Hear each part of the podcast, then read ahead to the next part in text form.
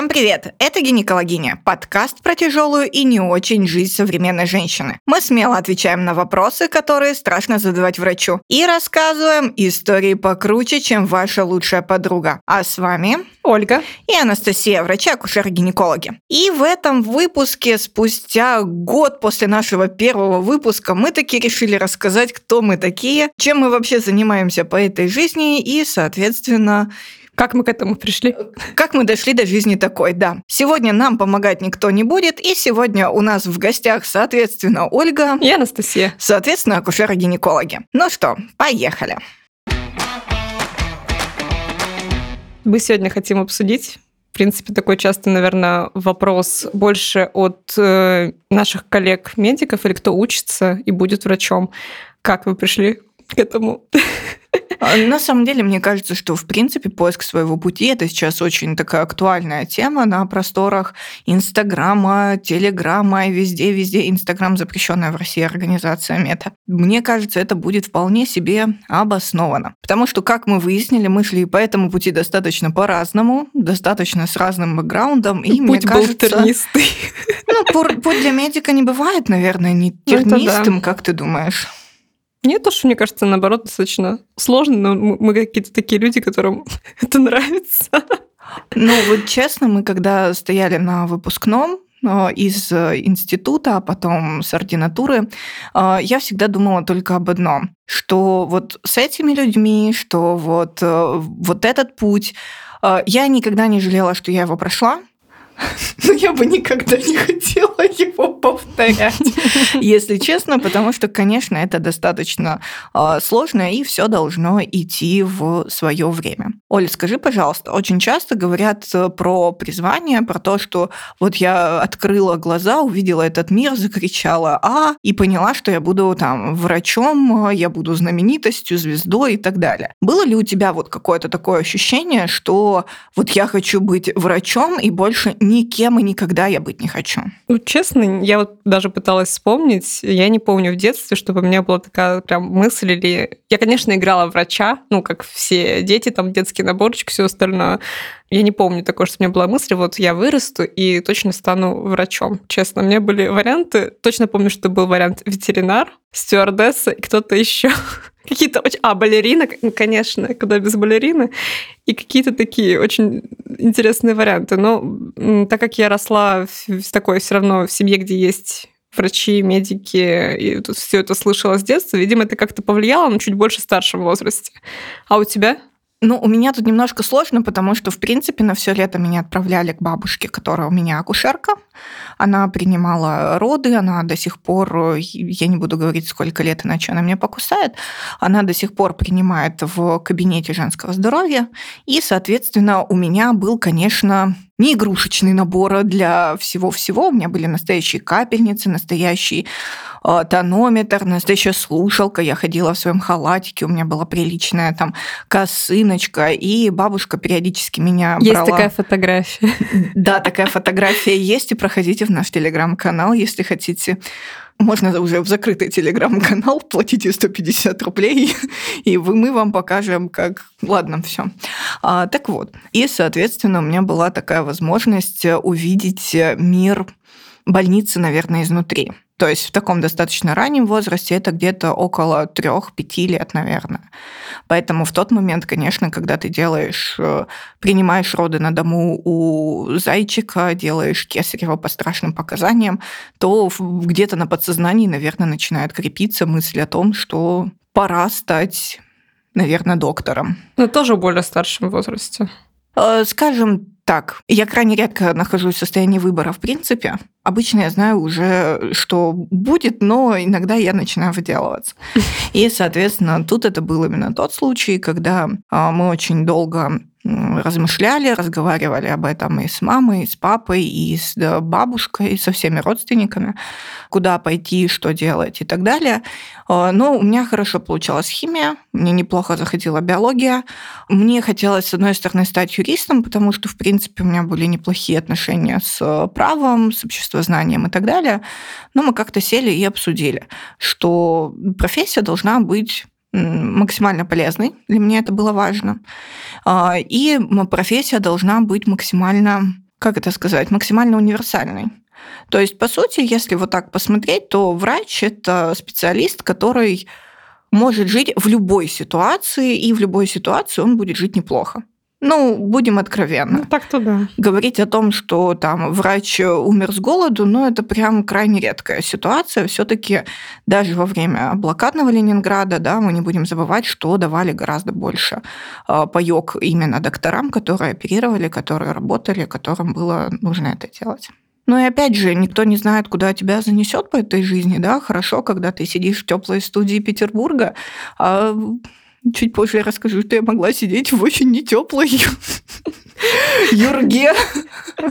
И там, соответственно, мне кажется, что мои знания были бы так же востребованы и актуальны, как и здесь. Я согласна полностью, но вот сейчас как будто бы немножко еще такая тенденция что есть какие-то более специальности профессии, которые приносят, ну, грубо говоря, там больший доход или что-то еще. Как будто бы сейчас, ну, нет, мне кажется, что сейчас меньше маленьких детей точно, кто прям сидит и мечтает стать врачом, хотя, может, я сомневаюсь. Но, тем не менее, конкурсы достаточно высокие в мед, и сейчас я не видела, чтобы были ну, конкурс, да. пустые Нет, коридоры, да, никого не было, все сидели и плакали. Нет, такого не будет, особенно в Санкт-Петербурге, маловероятно.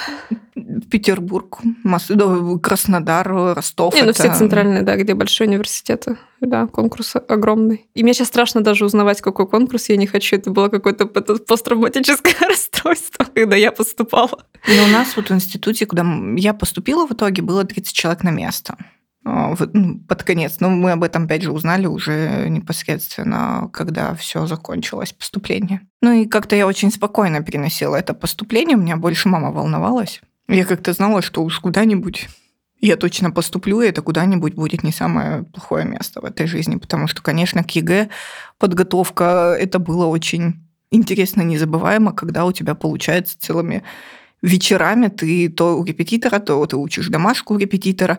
И я до сих пор не представляю, как я успевала еще кучу всего натворить. Это для меня до сих пор остается большой загадкой. Кстати говоря, многие спрашивают, были ли репетиторы, понадобились ли они тебе. Ну, мне сто процентов да, это профильные предметы химия, биология, и, по-моему, у меня еще были еще репетиторы, ну, не по профильным для поступления, но химия, биология сто процентов да, причем с класса, по-моему, девятого химия точно. Она мне как-то сильно тяжело давалась в школе, а в университете все немножко поменялось. Не знаю, мне просветление пришло в голову резко. У меня было наоборот. А, у меня химия была с 11 класса, потому что, в принципе, я ну, у меня были олимпиады по химии, причем достаточно большие МГУ, СПБГУшная олимпиада и так далее. А если мы посмотрим непосредственно на там биологию, биология была с 10 класса, математика была с 9 класса, потому что вот с математикой было вообще всегда очень сложно. Но там, опять же, были вопросы не столько, чтобы там, не знаю, подтянуть, решать домашние задания, чтобы что-то было непонятно, а, грубо говоря, покатать, э, ну, ЕГЭ – это тестирование, я поступала по ЕГЭ уже. И я поступала по ЕГЭ. А, и это тестирование, которое нужно обкатывать и которое нужно постоянно делать, чтобы ты уже во время самого теста у тебя не было никаких проблем. Потому что, естественно, во время экзаменов, ну, это моя стандартная история, э, сессия, экзамен – это не важно. А во время ЕГЭ по химии у меня начались месячные. А, естественно, это были худшие месячные в моей жизни, это было обязательно. Это был какой-то просто ад и Израиль, потому что у меня дико болел живот, меня тошнило и хотелось помереть. Надо учитывать особенность региона. Я сдавала в Краснодарском крае. У нас были выкручены ручки из пластиковых стекол, а мы сдавали в июне. И нам еще повезло, что было всего плюс 22, плюс 23, ну, то есть прохладненько было на улице. Ага. Э, боже, это был, как, была какая-то катастрофа. Но а ручки выкрутили э, зачем? У нас выкручивают ручки, у нас заклеивают обязательно розетки, заклеивают выключатели. А, туалет тебя обязательно провожают. У нас тоже провожали в туалете, но я вот как сейчас помню, что на ЕГЭ по биологии было открыто окно. Я еще по иронии судьбы сдавала ЕГЭ по биологии, как сейчас помню, в своей прошлой школе. У меня прям флешбеки были. и там дул ветер, и все листочки красиво вихрем кружили по этому кабинету, где мы сдавали. У нас это было запрещено, и открывали только вот ну, на свой страх и риск наблюдателей. Большое им за это спасибо, потому что ну, просто все сидят Какие-то уже адские в полу... условия, зачем, господи? Ну, это Ужас, Краснодарский край, мы развлекаемся Как как, можем. можем, Мгм. да. Поэтому до сих пор, на самом деле, это одни из самых строгих правил по России. Я просто не очень понимаю, чем очень мешает открытое окно детям, чтобы они не дышали свежим воздухом. А, ну ладно. Ну, во-первых, гипоксия хорошо стимулирует. Быстрее писать ответы. а, быстрее писать ответы, а во-вторых, я думаю, что там был больше вопрос, а вдруг, всегда был вопрос, а вдруг вам кто-то что-то подскажет? Да, Как голубь прилетит, Прилетит голубь мира, да, и обязательно все это сделает, однако Ну, такого не случилось. голубя так и не прилетело. Да, да, да. А вот э, полуобморочных у нас Ну, выводили я думаю, регулярно. конечно, ужас. Так нам повезло, я отстрелялась с ЕГЭ, по-моему, 7 июня, а потом у нас бахнула жара. То есть те, кто сдавал 17-18, по-моему, общество и что-то еще, там было просто плюс 29, плюс 30 стабильно, и там уже выходили все немножко в таком полуобморочном состоянии. Но мы все равно сдали хорошо и поступили в ВУЗ. Да, и, и я, и я, и я поступила как-то волшебным образом. Не знаю, до сих пор считаю, что химия сдала вообще очень волшебным образом. Это прям у меня был самый сложный предмет. Ну, у меня по химии было просто 100 баллов. Да изначально. кто сомневался, По- Нет, господи. у меня было 100 баллов из Олимпиады. А, То есть, как бы я ни написала, у меня будет 100 баллов. Но я ж...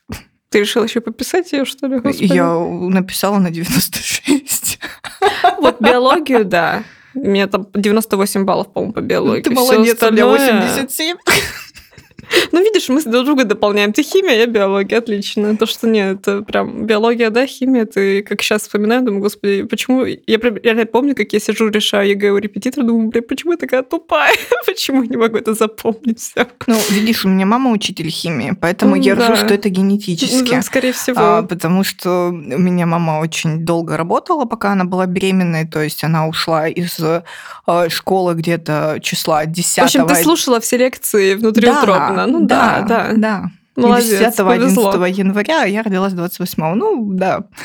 Программа И у нас дома всегда были книжки по акушерству и по химии. То есть, в А, ну у принципе, тебя у шан- меня, без шансов, Да, у меня не было да. шансов.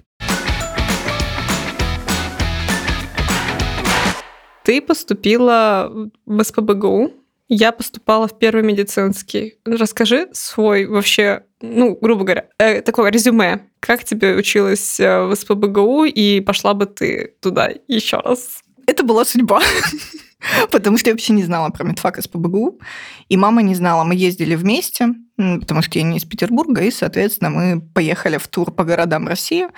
А, В Воронеж и в Рязань мы решили уже не ехать, а отправить туда просто документы. Ну, не барское А, дело. В. Краснодар и Ростов я не поступала принципиально, мне хотелось уже куда-то ехать дальше. А В Москве я поступала в первый и второй мед. Мгм. Нет, только во второй мед. В первом нам отказали, сразу сказали, что не будет общежития, а, А, ну, нужно всё, было вопрос был, ага. да, закрыт. У родителей не было возможности меня так содержать. И, соответственно, если мы говорим про Питер, я подавалась в первый мед. А, Я подалась в первый мед и в СПБГУ. Причем это было очень забавно, потому что мы пришли вставать в очередь в СПБГУ, а а нам сказали, ну, мы вообще шли уверенные, что мы идем в первый мед. Мы шли в первый мед. Целенаправленно. Да, а я читала, что там очередь по двое-трое суток. Я думала, блин, двое-трое суток очередь. Я приехала на машине в 5 утра. Там никого не было. Мне тоже просто так рассказывали, что там какие-то нереальные очереди, люди сидят, не знаю, на улице, господи, сколько-то дней. Я приехала, и там никого нет. Вообще. А, нет, ну в наш год так не было. А, А, и когда я приехала уже непосредственно, мы приехали на здание геофака, по-моему, на 10 линии Васильевского острова, и мы с мамой были вторыми. И мы стоим, стоим, стоим, стоим, и тут э, нам э, наши соседи по стойбищу а, говорят, а вы в первый мед будете подаваться? «Ну Да, мы вот, мы приехали же в первый мед, вот он. Они говорят, нет, это медфак СПБГУ. Мы такие, вы реально не знали? Я тебе клянусь, мы ехали в первый мед. А как так вышло? Я не знаю, как Судьба, так судьба. вышло. Ну, мы с мамой искренне ехали в первый мед. Мы знатно охренели. Мама говорит, ну пошли в первый мед тогда. Я говорю, мы уже пришли к медфаку СПБГУ, давай мы тут и будем... Подадим документы. Подадим документы тут, а потом поедем, соответственно, в первый мед. А, Пока мы стояли в очереди, э, ребята, кто стоял за нами, поехал в первый мед. Как раз это Леня, привет. Леня занял место нам а, с мам. Ну, он занял себе, себе место, и вам. нам Мгм. мы там с очередями, прости господи, маркером на. Серьезно? Я тебе отвечаю, да. Ок, ага. А, И, соответственно, мы занимали места в СПБГУ.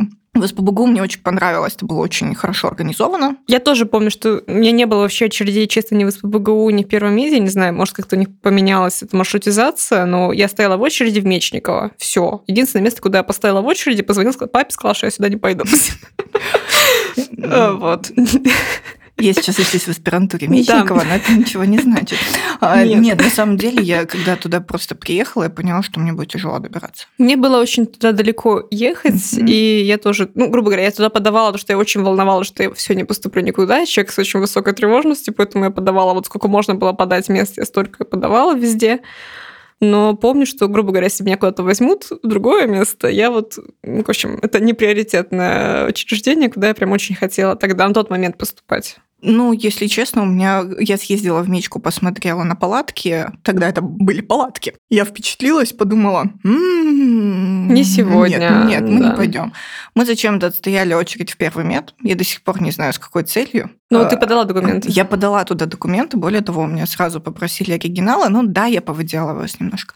А, И, соответственно, мне сказали, что с такими баллами я точно поступаю. Я сказала, что мне нужно еще подумать. Девочка из Коневской, я еще подумаю. Я еще подумаю. да. А, И, соответственно, все-таки СПБГУ меня прям покорило, наверное, тем, что это было прям супер организовано из того всего, что было тогда. Не было никаких лишних вопросов, все было четко по делу, нам сразу обещали общежитие, ну, там потом все пошло немножко не по плану, но это было другое. А, И, соответственно, мне очень понравилось то, что мы позвонили нескольким потом людям, и кто говорил все, да, вы зачем думаете, надо идти в СПБГУ, очень маленький набор. Мгм. У нас было 60 человек на курсе. А, и, такой маленький курс. ну, нас закончило 48. Мгм. То есть э, вообще мало. И в группе 5-6 человек это был максимум. То есть это практически индивидуальное обучение, что меня Что прям... прекрасно, на самом деле. У нас нет, у нас был большой... Я сейчас совру, не вспомню, могу где-то, на самом деле, в 50 человек примерно ошибиться. У нас, по-моему, было больше 300 всего. Ну, мне в 50 тяжело Плюс-минус ошибиться. 50, да. Ну, то есть у нас было прям много, когда мы поступали, но очень много кого отчислили после первого курса. То есть у нас прям на, где-то на 100 было сразу меньше, но группы у нас тоже были небольшие. То есть было очень много групп, прям очень много. Мы были, по-моему, изначально делили как по 10, у нас в итоге осталось человек 7-6, когда мы выпускались, вот наша группа. У нас было 5 человек в группе. То есть, по сути, все равно такое камерное достаточно. Ну, в своей группе ты все равно так занимаешься Да, нас камерно. очень редко объединяли, да, чтобы там нас было там 10-15 на занятии, это прям редкость. Это удобно, потому что каждого пациента, ну, когда группа 25 человек, ты не потрогаешь пациента, ну, пациент тебе нафиг пошлет чеки Ну да, на четвертом, наверное, да, а тут ты можешь всех абсолютно спокойно посмотреть, глянуть, э, что это, как это. У нас был такой миф про СПГУ, ну или, или не миф, ты сейчас мне расскажешь. Ну, как всегда говорят, первый нет, это прям диагноз на самом деле, потому что ты, вы самые лучшие, и все остальное вам это рассказывают тут вот э, с первого дня. Мгм. Э, Они Спойлер. нам тоже это рассказывают потом. Ага. Вот. Неправда. Вот ни разу такое я не говорила. Вот. И все время говорили, что в СПБГУ типа как минус, что нет своей базы, а первый метод кичится своей там, исторической базы, что у нас... Ну, это было удобно. Мы стали ездить куда-то, выезжать э, в другие клиники на старших курсах. Не когда-то, типа, э, маленький с физкультурой еще с чем-нибудь, еще куда-то переться. Типа, ты приезжаешь в первый мид, у тебя там на этой базе есть все, по сути. Все специальности, все, все, что ты проходишь. У вас, нам, нам так всегда говорили, что вы прям катаетесь по всему городу Санкт-Петербургу или Ленобласти. Да. Нас, на- нас сразу кинули в холодную воду. А, Я Я получила свою первую двойку по анатомии в первый день. Чудно. А, потому что мы не выучили позвонки. Кто бы нам сказал, Точно, что их надо позвонки учить? первое занятие, А, точно. Никто не сказал. Никто не сказал. Ну, ну, это было, это нормальная это ситуация. было да. нормально, да. При- это- привыкайте сразу, что это будет нормальная ситуация. Ты сразу Пересдача. охренел это нормальная ситуация, да. Ну, потом надо дать должное, у меня по анатомии была пересдача только по височной кости. Ну, Я височ- мозг пересдавала, точно помню. Я пересдавала мужскую половую систему. Блин, Настя.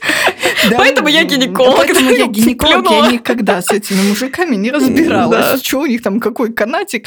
Я сказала, что там какой-то канал 40 сантиметров. Надо мной ржал Гай Воронский, что я нашла какого-то очень крепкого мужчину, что раз я видела такое. Но это уже совсем другая история. Но у нас, получается, на первом курсе надо дать должное, что мне повезло, мне дали общежитие в Питере на Ваське.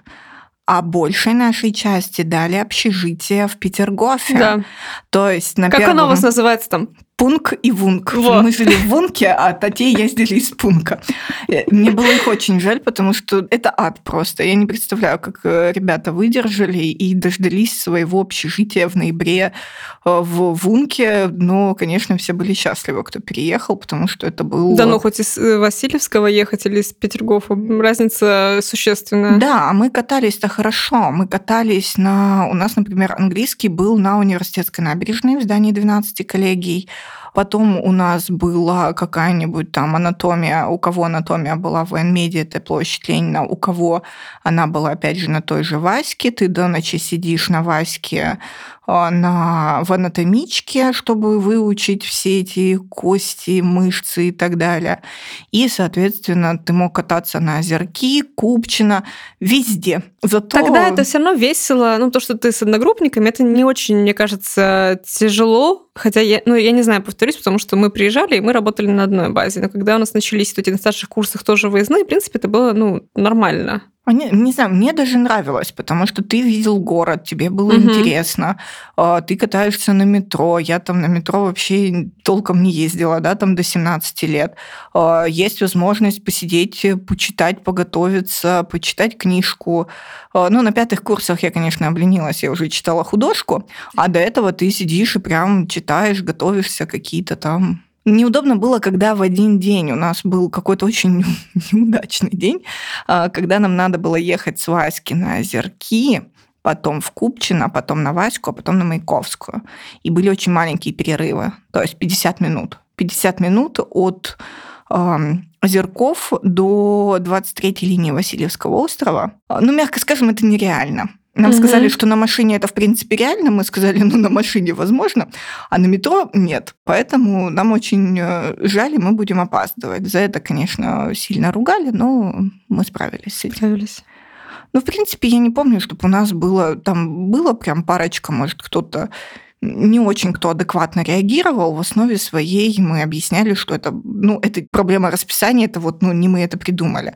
Кто-то отпускал пораньше, кто-то шел навстречу Ну, в общем, это не плюс, не минус, просто особенность Это именно особенность. организации обучения, что у вас вот больше такие разъезженные занятия всякие. А на самом деле, может, это и интересно, потому что все равно ты постоянно в какой-то новой больнице, это новый коллектив. Благодаря этому ты учишься коммуницировать. Это безумно важно. Там, например, со второго курса я уже нашлась э, с патологоанатомами, э, чтобы вот общаться, делать какую-то там науку. Вот, кстати, ты в какой момент поняла, что ты будешь гинекологом? Я когда поступала, знала, что буду гинекологом. К ты сожалению. Спойлер. Нет, я тогда очень к тому моменту, что я понимала, что я поступаю в медицинский, я уже в каком-то выпуске говорила про ту историю, да, что у меня там родители долгое время общались с гинекологами, с репродуктологами одно время, и поэтому я долгожданный единственный ребенок в семье. Вот эта история в более старшем возрасте немножко вот мотивировала идти на врача, я себя, кроме гинеколога, честно, ну, я не видела себя в другой специальности. Я еще думала там, ну, грубо говоря, мы же можем заниматься разными вещами в гинекологии, да, как мы сейчас с тобой больше вести амбулаторный прием, тут плюс какие-то там мини-инвазивные, да, истории. А можно же быть э, акушером, можно быть хирургом, что специальность такая многогранная, и если меня куда-нибудь переклинит, я, грубо говоря, что-то такое интересное для себя могу в ней найти, что в ней много всего. Мне безумно понравилось гинеко... не гинекология, а акушерство. Я прям влюбилась на четвертом курсе. Мне дико хотелось стать акушером. Прям вообще. Курса до пятого-шестого. Потом у меня случился посттравматический стресс. Я увидела очень тяжелые роды, которые закончились откровенно плохо. И в тот момент мне показалось, что я, я не хочу это переживать, я не хочу это видеть. И я ушла немножко на другую стезию.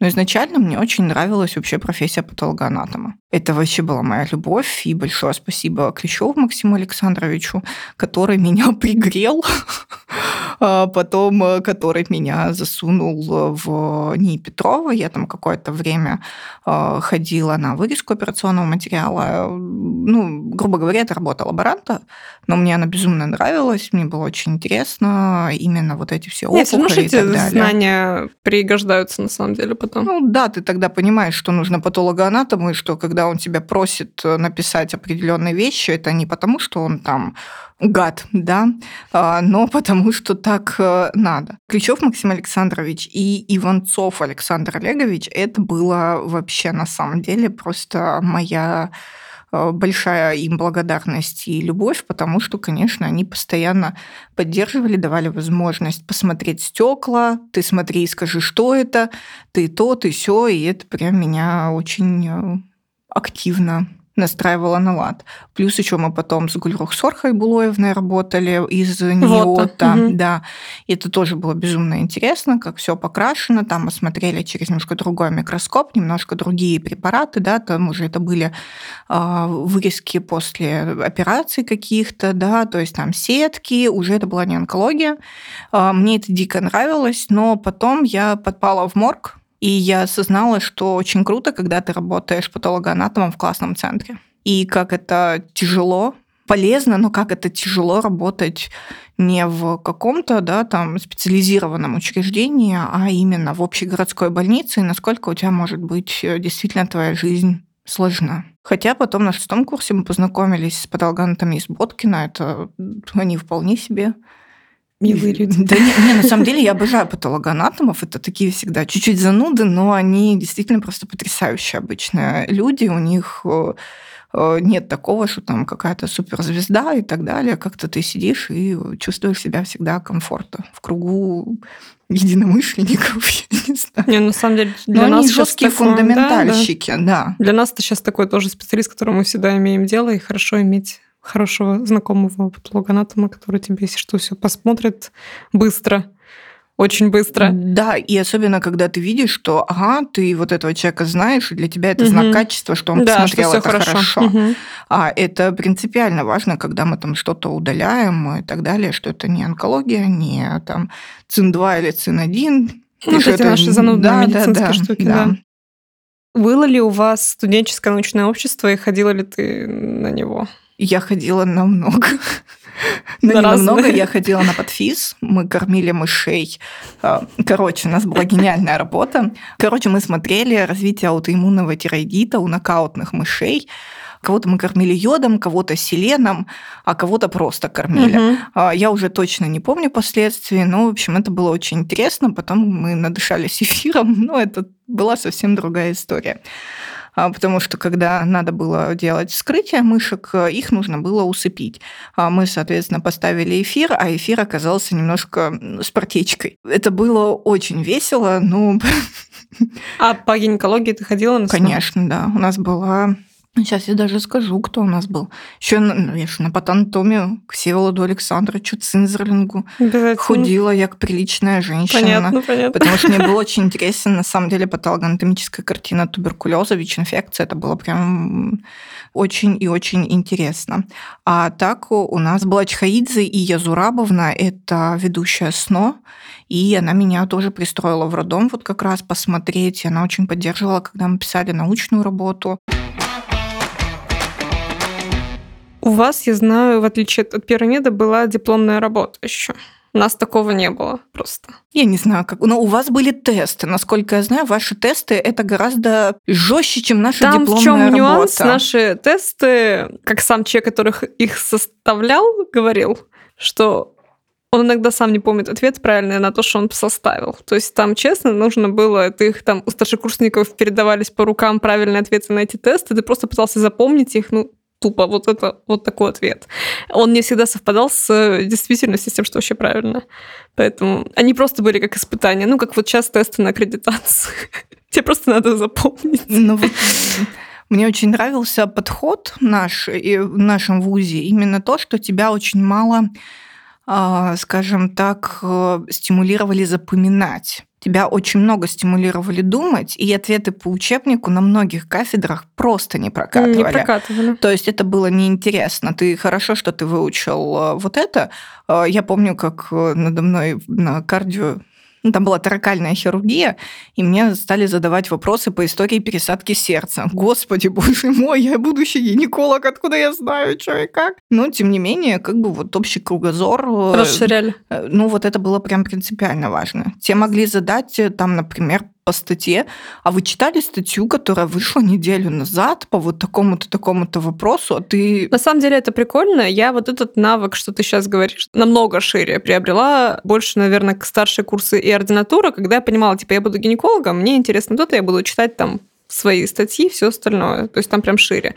Ну, не помню такого, чтобы нас прям какие-то такие прикольные штуки спрашивали на других кафедрах, но многие нравились ответы на методичку авторскую, которую он написал сам. А, ну это Поэтому, везде. да, это везде. Но у нас было немного авторских методичек на самом деле. Не так много. В основе своей все-таки это было прям...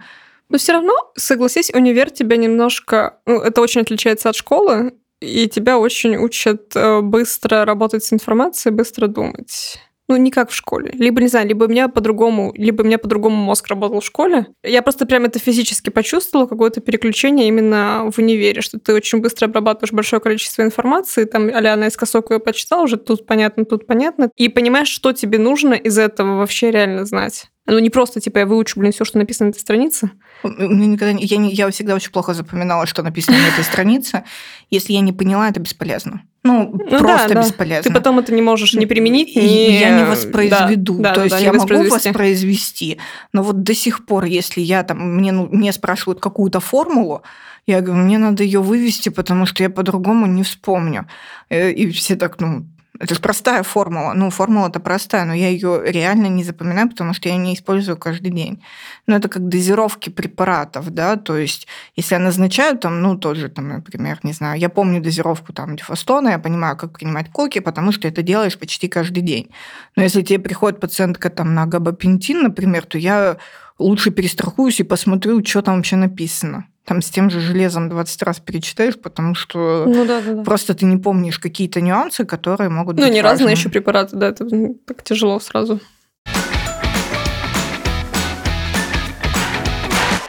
Ты, когда поступала в университет, ты не знала, что еще будешь гинекологом, правильно? Это было на подсознании. Не, я потом же еще на шестом курсе захотела стать онкологом, на пятом-шестом. Фига тебе там. Вообще. И на самом деле вот Александр Олегович, он такой, Настя, будешь гинекологом, будешь что делать, мазки с письки брать? Нет, так нельзя. Но я его все равно люблю, он хороший. И, соответственно, он меня пристроил в КНПЦ, который сейчас на Палково, в Песочке, который рядом с Петрова находится, и там он меня пристроил к абсолютно ну, по крайней мере, я его очень искренне люблю, к Чубенко Вячеславу Андреевичу и к химиотерапевтам. И у меня угу. какое-то время была прям большая любовь, мне хотелось быть химиотерапевтом, и окончательно я поняла, что я все-таки не химиотерапевт, а гинеколог в мае на шестом курсе. Э, нет, на самом деле я писала дипломную работу шестого курса на кафедре акушерства и гинекологии, я обходила на СНО, а, но вот именно четкое понимание, что другой дороги нет, и я больше никуда поступать, кроме гинекологии, не буду, у меня случилось открытие с Ильей Фоминцевым, который проводил собеседование не напрасно, по-моему, а высшая школа онкологии. А, и он, когда позвонил, мы с ним разговаривали, а он позвонил очень не вовремя, было 10 вечера. Господи, со мной нельзя разговаривать после 10, это уже неадекватный человек. И я ему рассказала, что... Он спрашивает, ну вот, чем вы занимаетесь? И мне почему-то полезла одна гинекология. Ну, скажи что-то умное по онкологии, хоть что-то. Не, а, только по гинекологии. И в конце он такой говорит, вы не пробовались подаваться на стипендию мать и дитя? Я такая, о, а такая есть? И потом думал, блин, Одна ошибка, Одна ошибка ты, ты ошибся, да. Ну, и тогда я поняла, что это судьба, и значит, надо не заниматься ерундой, а уже идти туда, куда ты идешь. Мне как-то что-то меньше мотыляло. Ну, ты поняла, я с первого курса целенаправленно шла. Я, по-моему, если я не ошибаюсь, на четвертом курсе появился СНО. Вернее, можно было с четвертого курса ходить на СНО. Вот так. И я ходила сразу на СНО по гинекологии. Сейчас уже, смотря вот так, типа, оглядываясь назад, я бы, наверное, немножко по-другому организовывала это мероприятие, но тем не менее тогда ходил, старался и все остальное. А как у вас вообще это происходило? Ой, господи, надеюсь, никто не будет слушать это с тех людей, кто его проводил. Ну, честно, мне я бы так не делала, это максимально не стимулирует тебя к чему-то интересному и всему остальному, потому что тогда уже была доказательная медицина, ну, в плане мы про нее уже знали, умные люди.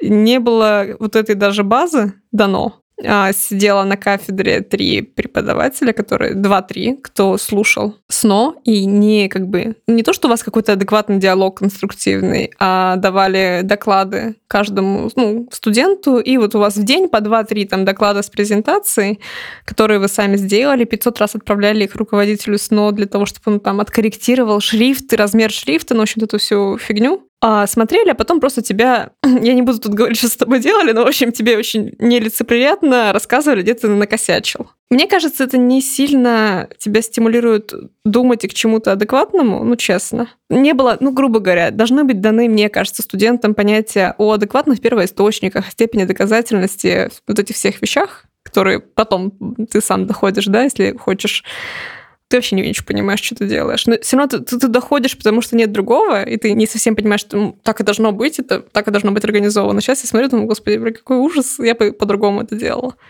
Ну, я помню, в большинстве случаев у нас было максимально адекватное отношение.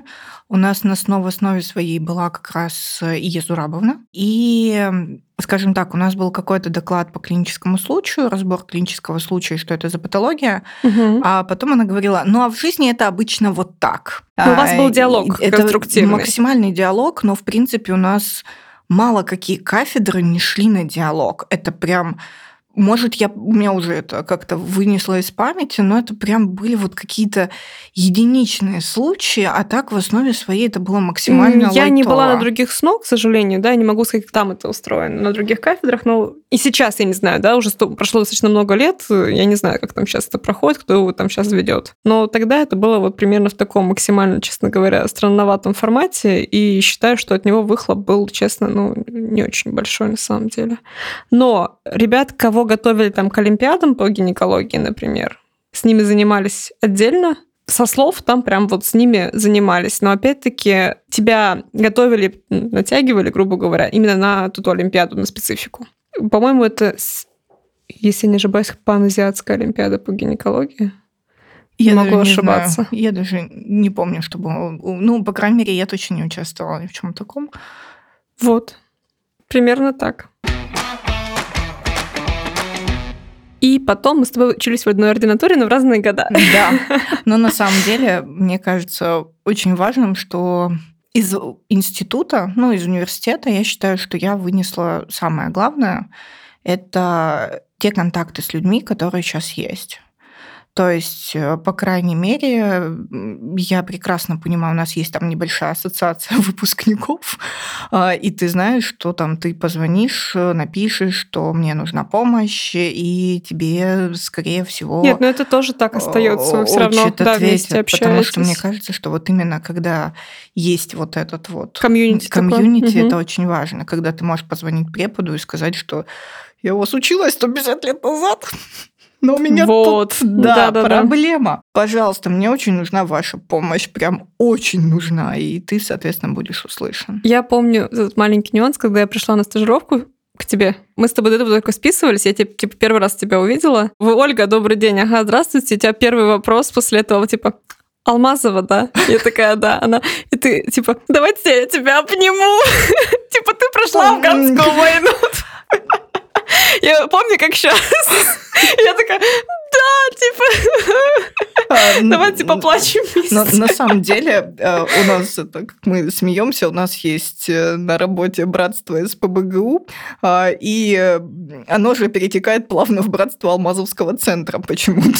Ну, потому что действительно такие школы, которые очень и очень активные. Если мы говорим про ординатуру, опять же, я не была ни в какой другой ординатуре, но я ни разу не пожалела, что я пошла именно туда.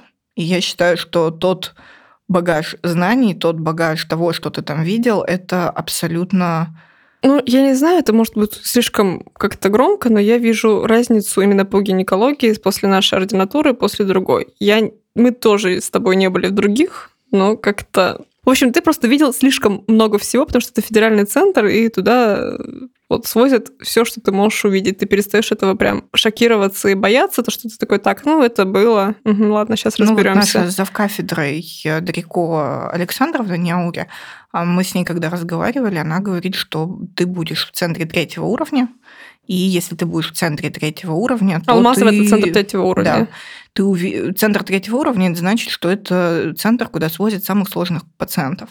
Она говорит, то после этого ты не будешь уже бояться ничего, и обязательно об этом подумай. А, я ей безумно благодарна за совет. А, и мы, когда уже непосредственно поступили в Алмазовский центр, да, это было где-то сложно, это было где-то тяжело понять сразу, чего от тебя ждут, потому что в университете это было по-другому. Ну, может, ты меня поправишь, но... Нет, это было по-другому. В университете как-то ты понимаешь, что вот сегодня расписание такое, завтра такое.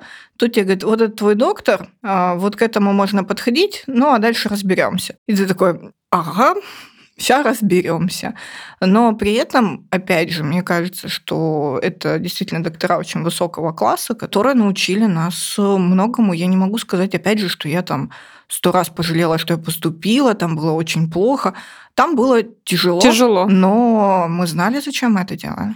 Но объективно там прям реально тяжело. И физически, и э, местами какие-то есть моменты, наверное, когда морально тоже тяжело. Но учитывая, что там достаточно очень тяжелые пациенты, то, конечно, моральных э, проблем тоже было много, потому что мы почти не видели физиологических родов, физиологических беременностей. Ты видишь какую-то проблему, и каждый раз это проблема, каждый раз тяжелая проблема. И ты стараешься как-то а, остаться в этом вопросе не просто вот как так, я доктор, я должен это сделать, а как-то еще проявить эмпатию и так далее, иногда просто очень сложно. То есть мы работали же по куче часов. Если вот так посмотреть... Э, Но там не то, что нормированный, там вообще не нормированный. Mm. Ты дежуришь сутки, у тебя день, потом у тебя еще что-нибудь, ты приехал поздно, тебе на другой день могут быть опять полные сутки работы, либо тебе все равно в день надо выйти. То есть там у тебя не будет нормировано. Причем день это ну, не до пяти вечера. Не, день, день это, это прям может быть и до восьми, и до девяти вечера. Потом тут в форме... Я один раз в форме уехала в такси, чтобы ты понял. Причем я вообще забыла, что надо раздеться. Просто в кроксах и в форме села в такси, такая еду, думаю, одежда там, да? Ну ладно. Слава богу, было лето, как бы то, что я в кроксах выехала, никого не смутило особо. Э, я помню, как я уходила. Ну, опять же, ты остаешься не потому, что там тебе сказали сиди и делай, потому что ты понимаешь, что так э, надо на самом деле. Ну, не знаю, по крайней мере, были пациенты, ну, где я понимала, что я не могу уйти. Я должна быть вот до конца, помочь врачу все это решить, написать. Это действительно прям большая была сложность. Но тем не менее, мне кажется, что... Ну, как база, мне кажется, хорошая в плане того, что есть и свои отделения всех направлений, да, то есть и акушерство, и гинекология, онкогинекология.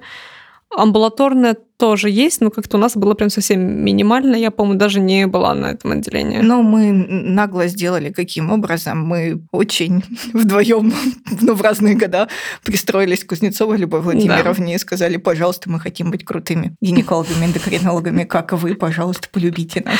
И ходили с ней на прием, и меня даже отпускали с других отделений для этого. Это, надо сказать, ну, да. очень дорогого стоило.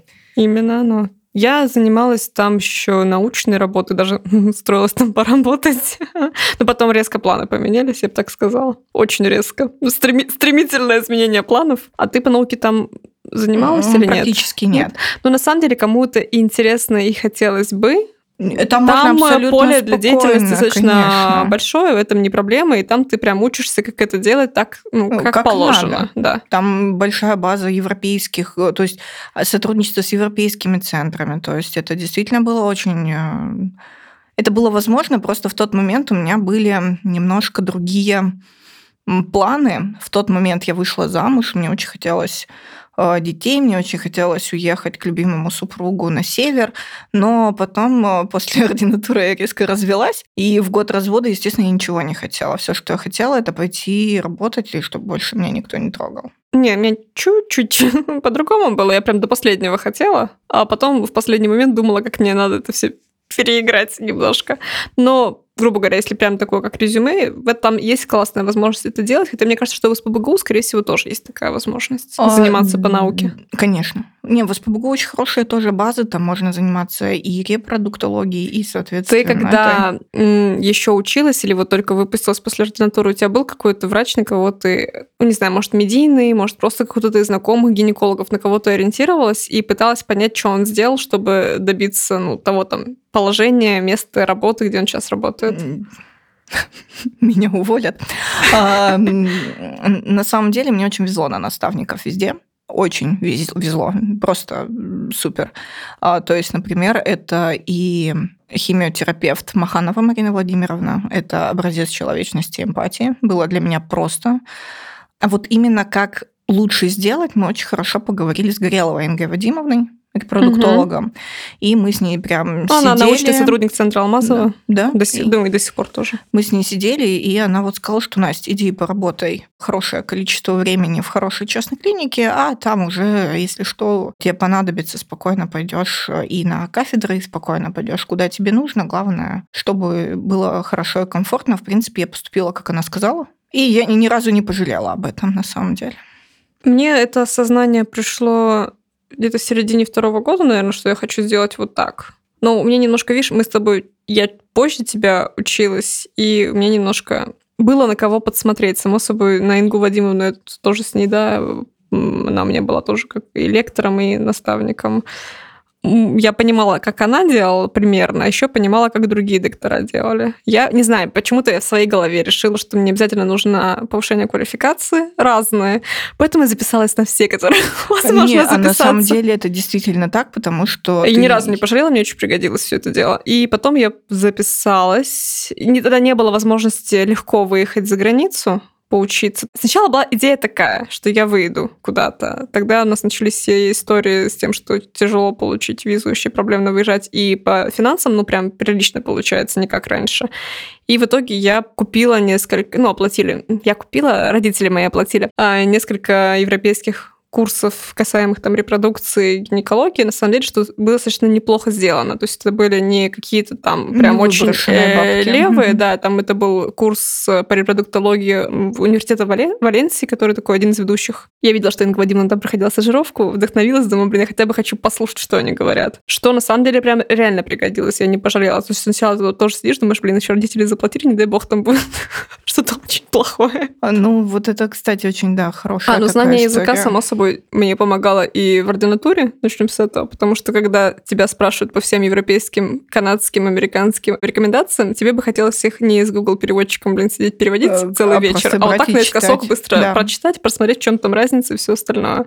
Поэтому, наверное, это прям то, что ну, куда нужно себя направлять. И плюс еще, ну, я, у меня получилось получить почти все, что можно, я получила. Я получила в ординатуре повышение квалификации, Мгм. кроме УЗИ. УЗИ я получала уже сразу после, ну, у меня начались курсы с сентября, просто потому что я хотела проходить их в СПБГУ. Мне показалось, что там будет хорошая база, я, опять же, не ошиблась. Мне очень понравилось э, там курсы. И, соответственно, как только я прошла курсы УЗИ, я увидела, как выросла моя зарплата. Причем так раза в два хорошо она выросла моментально за один месяц. То есть буквально меньше, чем за три месяца я отбила эти курсы. И мне это прям очень меня А вдохновило. я была очень хитрая девочка. И я еще в ординатуре, я как раз тогда заболела, и у меня появилась куча свободного времени, потому что я, я говорила, рабочий день до четырех, ребята, всем пока-пока. И я не дежурила в тот момент времени уже по состоянию здоровья. И поэтому я записалась на курсы с зимы.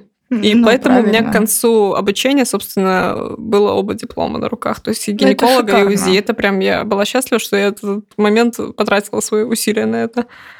Э, ну, у меня еще в клинике, где я потом работала, я прошла обучение по скринингам. Я два года делала скрининги, и на самом деле ну, ты вообще классно смотришь, то, что я, пока я, я скрининги не решаюсь. А больше не смотрела. Нет, я их больше не смотрела. Я потом, знаю, когда да, устроилась в клинику Фомина никогда, я считаю, что это прекрасно. Ну, это но... должен делать человек, кто это делает каждый день.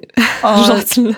Нет, ну и тогда это было каждый день. Ну, конечно, сейчас я спокойно доверяю нашим экспертам, поэтому тут я все расслабляюсь и да, иногда да, да. просто хожу вместе, и мы и это, подсмотрим. Когда с Мариной Михайловной вместе смотримся, особенно на своем скрининге сидишь, и про себя так тоже Ой, я была на этом скрининге. В общем, Анастасия смотрит так,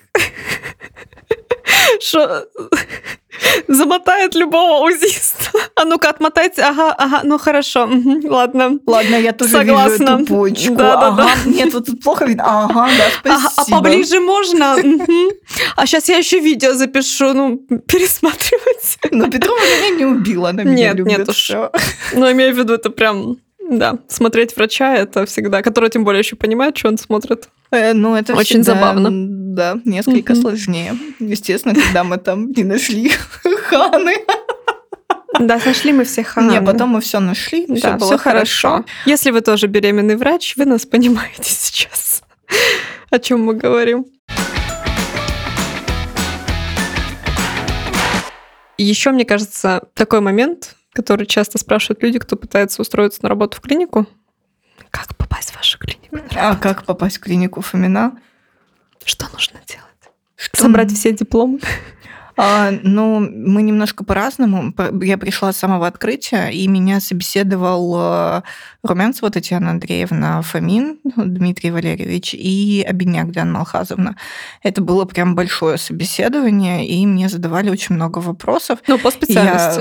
Я, да, да, да. Я вышла расстроена, мне казалось, я такая дура, я ничего не ответила, поэтому, когда меня потом позвали, я была прям э, в абсолютном от этого восторге. И, конечно, это, ну, для меня это очень дорого стоило, потому что это другой новый шаг в карьере, это, конечно, другое оборудование. Тем не менее, э, я очень, на самом деле, горжусь тем, что у меня получилось сохранить абсолютно отличные э, отношения со своим предыдущим работодателем, что у нас там не было каких-то супер конфликтов, когда я уходила. Нет, ну это просто же рост, ну это нормально. Да, это был шаг вперед, и, конечно, сейчас я смотрю, учитывая вот эти возможности, которые есть, да, в клинике Фомина, мне кажется, что это прекрасное место для работы именно гинекологом, ну, по крайней мере, вот для меня, потому что есть возможность обучения, есть возможность консилиумов со всей России практически, э, есть Причем достаточно быстро все коллеги в основном реагируют и прям ну, тебя не бросают с твоим запросом на помощь. Ну, там Белова, Настя Владимировна, Богдушевская, Оксана Валерьевна, это люди, которые... Не, ну не откажут ты там в любом случае, да. Здравствуйте, сейчас 11 вечера, и вдруг я вспомнила, что вот это вот да, так да, вот. Да. Тебе скажут, ну давай сделаем так-то, так-то, и, конечно, ты находишься в контакте, это прям всегда супер. Еще, наверное, удобно тем, что ты своего пациента, в принципе, можешь в силу всех своих возможностей полностью вести сам по всем манипуляциям, всему-всему. Грубо говоря, то, что в ЖК есть небольшое отличие, там, да, а там УЗИ делает только этот доктор, там кольпоскопию, осмотр шейки делает другой доктор, ты можешь своего пациента сам смотреть ну, полностью. Ну, да, да, это прям очень важно. Мне кажется, нужно... Напишите, кстати, нам в Телеграм, если вам интересно, мы сделаем разбор, э, сравнение работы и не только работы в частном центре и в женской консультации городской, потому что, повторюсь, мы демонизируем не то, ни Здесь другое. именно специфики возможностей. Да, тут именно плюсы и минусы, которые есть э, всегда и везде на самом деле. Что еще? Не знаю, когда я показывала тебе свое резюме, прости господи, да чтобы господи, ты посмотрела. когда она показывала мне свое резюме, Ольга Анатольевна показывает резюме, которое там, не знаю, чуть ли не Оксфорд закончила э, со своими курсами, и мне так, как ты думаешь, меня хотя я бы тебе выслушают. искренне его показывала, потому что я думала, ты скажешь, типа, ну, говно на лопате вообще, убери подальше, не показывай никому, надо еще. Значит, не, вот не, это, не. вот это, вот это. Ну, не знаю, у меня было такое представление, когда я, поэтому я этот вопрос, когда люди задают, это я его очень просто понимаю. низкая самооценка, все хорошо. Я его очень мы понимаю. работаем над этим. Да, мы работаем над этим с психологом. Вот. В общем, на самом деле, к чему надо быть готовым, что будет собеседование по специальности. Да. Прям такое основательное достаточно. Да. Оно проводится с Москвой, проводится с руководителем на месте. А, и там мы проводили с Татьяной Андреевной Румянцевой первичное собеседование сначала вообще по телефону. Это было очень забавно, потому что я ехала в такси. Ну, у меня никогда не бывает все нормально. Да. А, Мы ехали в такси, я ехала в такси от э, друзей, и, соответственно, мы с ней разговаривали, наверное, минут 40. Я гуляла вокруг дома, и еще мы с ней вот все обсуждали, как, что, зачем. Она рассказывала, говорит, там, где вы берете информацию. Я говорю, ну, у меня вот есть то, то, то, подписка на то, на то, на то. Я говорю, а, а что предложить? Вот, Вот. у вас есть такая подписка? Ну, давайте, мне нравится. Ну, плюс еще, грубо говоря, что есть от клиники платформа Ну, обучающая. Medication, да. конечно. Ну, Medication это очень четкая базовая платформа. Мне кажется, она прекрасна, если тебе нужно знать Мне какие-то кажется, она прекрасная, вещи. потому Да, в плане, когда ты супер. даже учишься, потому что я на нее, по-моему, подписалась, когда была ординатором, и было неплохо достаточно по информации. Ну, В плане, мне легче было так работать. Меня сейчас уволят еще раз. Я вообще была не в курсе, что существует клиника Фомина перед собеседованием. Чудненько. Это мы вырежем и отправим отдельно работодателю. Но, тем не менее... Но мы с тобой... да. Ты раньше меня училась немножко и закончила. Я в курсе была про эту клинику, поэтому мне было... Я быстро нашла, где ты работаешь. И не очень скрывалась. Да, допросилась, сказала, И мне «Возьмите кажется, на стажировку». последний такой вопрос, который, мне кажется, важным обсудить, ну, буквально в пару слов, Мгм. потому что, мне кажется, об этом можно говорить и вспоминать просто бесконечно. Это ведение собственных соцсетей. Очень часто доктор спрашивает, насколько это важно иметь личный бренд. И все таки для меня это скорее изначально было как хобби, и сейчас я тоже стараюсь переводить это в разряд именно хобби. То есть как... Ну, прям такое ведение соцсетей, вот ведение, как там блогеры ведут, именно кто СММ-специалисты, это как работа. Ну, прям еще одна. И Ну, по времени это работа. сложновато совмещать с еще одной работой, где ты работаешь Ну, доктором. Да, по времени это работа. Я смотрела, когда... Ну, у меня получалось около часов пяти в день дополнительных. Это именно а, все эти ответы, записи и Мгм, так далее. мгм. А, но, тем не менее, мне кажется, если мне не нравилось, я бы не вела. Да? А, но при этом а, мне не кажется, что это must-have для доктора. Можно по-разному свой бренд э, выражать. выражать, не только не обязательно это должен да, быть в таком блог. контекте, контенте. Потому что сейчас очень много платформ, куда можно писать статьи. Очень много... Ну, мне кажется, что люди, которые двигают науку и не ведут, например, свой личный бренд, они известны среди врачей э, и имеют огромный поток вне зависимости Да, от того, ну, будет у конечно. них инста или нет. Только потому, Да, что да. если ты хороший доктор... Ну, это как дополнительный инструмент. Да. Давай так. Может быть, э, у человека, не знаю, какой-то телеграм-канал, где он ведет эфиры, у кого-то инстаграм, у кого-то, как у нас еще там подкаст, да, есть. Это все разные средства коммуникации, донесения информации, контента. Какой вам будет удобно? Да, но у меня просто в раху. А у меня в кету все. А, Нет, ну просто действительно просвещение, мне кажется, это очень важно, когда ты доносишь ту информацию, которая будет важна твоему Но если пациенту. вопрос, обязательно ли ведение соцсетей, чтобы тебя приняли на Нет, не э, работу, нет, не обязательно. Главное быть хорошим доктором и хорошим человеком. Аминь. Да. Мне кажется, бесконечно можно вспоминать э, свои прошлые годы. И это действительно всегда очень интересно обмениваться опытом, обмениваться воспоминаниями, как было у тебя, как было у меня. И мне кажется, что Повторюсь еще раз, нельзя сказать, что этот путь ты готов пройти заново там в 30-35, потому что сил уже на это не хватит. Еще что ты его сможешь пройти И что- точно как этот человек, и у тебя будет то же самое. Так Да. тоже, к сожалению, Нет. нет. Но, по крайней мере, я ни разу не пожалела о том, что я стала врачом. И я. И сколько бы ни говорили там, ну вы знали, на что вы шли. Мы никогда не знаем, на что мы идем и что мы в итоге получим. Но самое главное, чтобы в конце концов все осталось Приносило без сожалений. моральное приносило- удовлетворение. Да, И просто, и не только моральное. просто удовлетворение Да. от жизни и удовольствие. Вот. Мы надеемся, что выпуск получился для вас интересным и полезным. Слушайте подкаст «Гинекологини» на тех площадках, где вы обычно слушаете подкасты. Ставьте нам звездочки, лайки, пишите комментарии, оставляйте отзывы и пишите предложения в наш «Гинекологини-бот» в Телеграме. Ссылку оставим в описании. С вами были мы, Анастасия и Ольга, постоянные ведущие этого подкаста. Встретимся с вами через две недели. Пока-пока. Пока. -пока. Пока.